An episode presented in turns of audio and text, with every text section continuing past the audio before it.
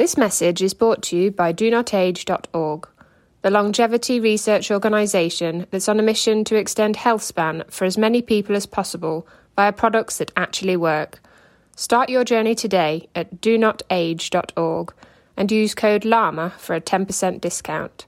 That's L L A M A.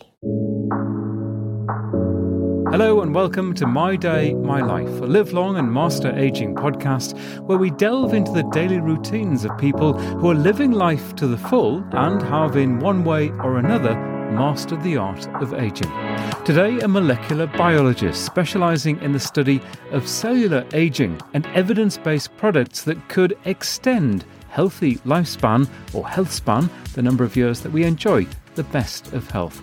She is the co founder of the UK nutraceutical company Nuchido Laboratories, and this is a day in the life of Dr. Nicola Conlon. I am 34 years old.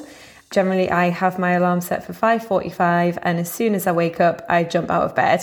I think it's pretty safe to say I'm a morning person.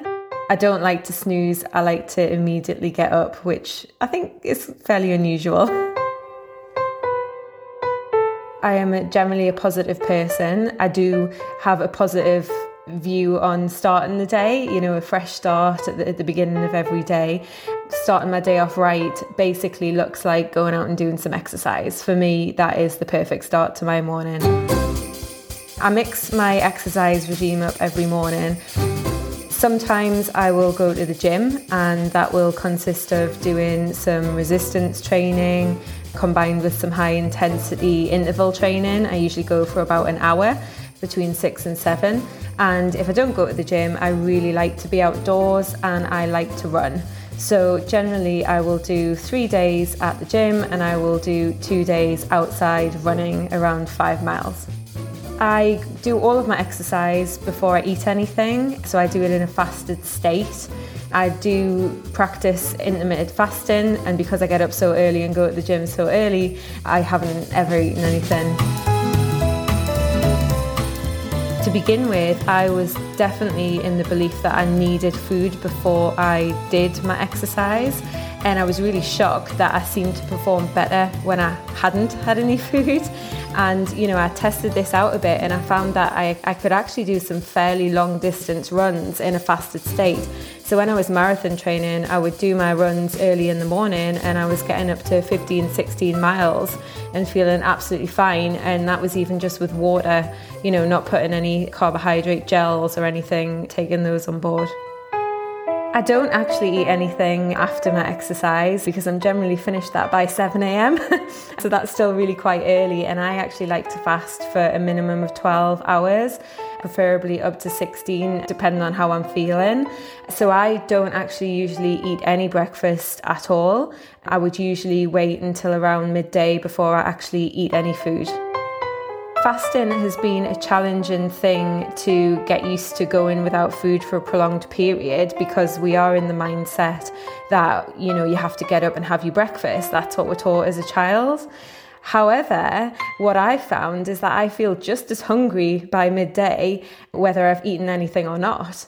So even if I've had breakfast, I still feel the same hunger. So I think for me, it's made me realize that actually we don't need the food immediately when we wake up and we can go for a prolonged period without it. And actually, I would say that my most productive time of the day in terms of doing work is in the morning when I'm in a fasted state. And after I've had my midday meal, I actually feel a bit sleepy and a bit tired and I, I sort of lose that cognitive function. I can definitely see a difference. I'm a scientist. I've done a PhD in molecular biology, which led me down the route of drug development. So I actually worked in pharmaceutical drug development, looking at drugs that will slow our rate of cellular aging with the hope of improving health span. Now, I got really frustrated in that career because I found that a lot of molecules that actually had some really credible science behind them, they just simply weren't interesting to drugs companies because they weren't patentable, so they couldn't own them. There were things like supplements and natural ingredients. Therefore, I left that world and I founded a company called Nuchido. And the basic principle behind Nuchido is how can we take this incredible science that's happening in the field of aging and actually translate it into products and services that people can use now. So, actually, things like supplements and topicals and lifestyle practices rather than waiting for very long winded drug development.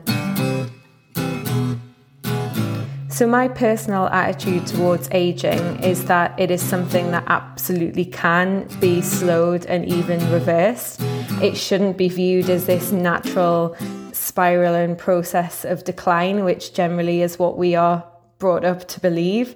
And the reason that I have this viewpoint is because of the unique perspective I have being a scientist, where I'm continually exposed to you know, information and data that shows that we really can slow the cellular process of aging and it actually is possible. So I've seen firsthand how this can be done in cells, how it can be done in mammals, how it can be even done in human clinical trials that are happening now. And it's all about actually educating people about this and uh, teaching people how they can implement it into their own lives and that aging doesn't have to be this negative thing that we all experience that's associated with illness and frailty.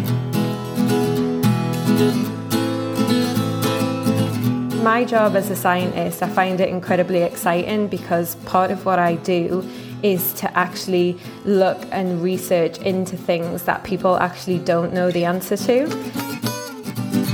So, when we are doing experiments in the lab or we're researching different topics, often we don't know what the outcome's going to be. So, whenever we see those results, that can often be the first time that we've ever, or anybody has ever discovered something. And that's incredibly exciting because of the implications that those discoveries can have on the world, you know, ultimately, when we're talking about things such as aging.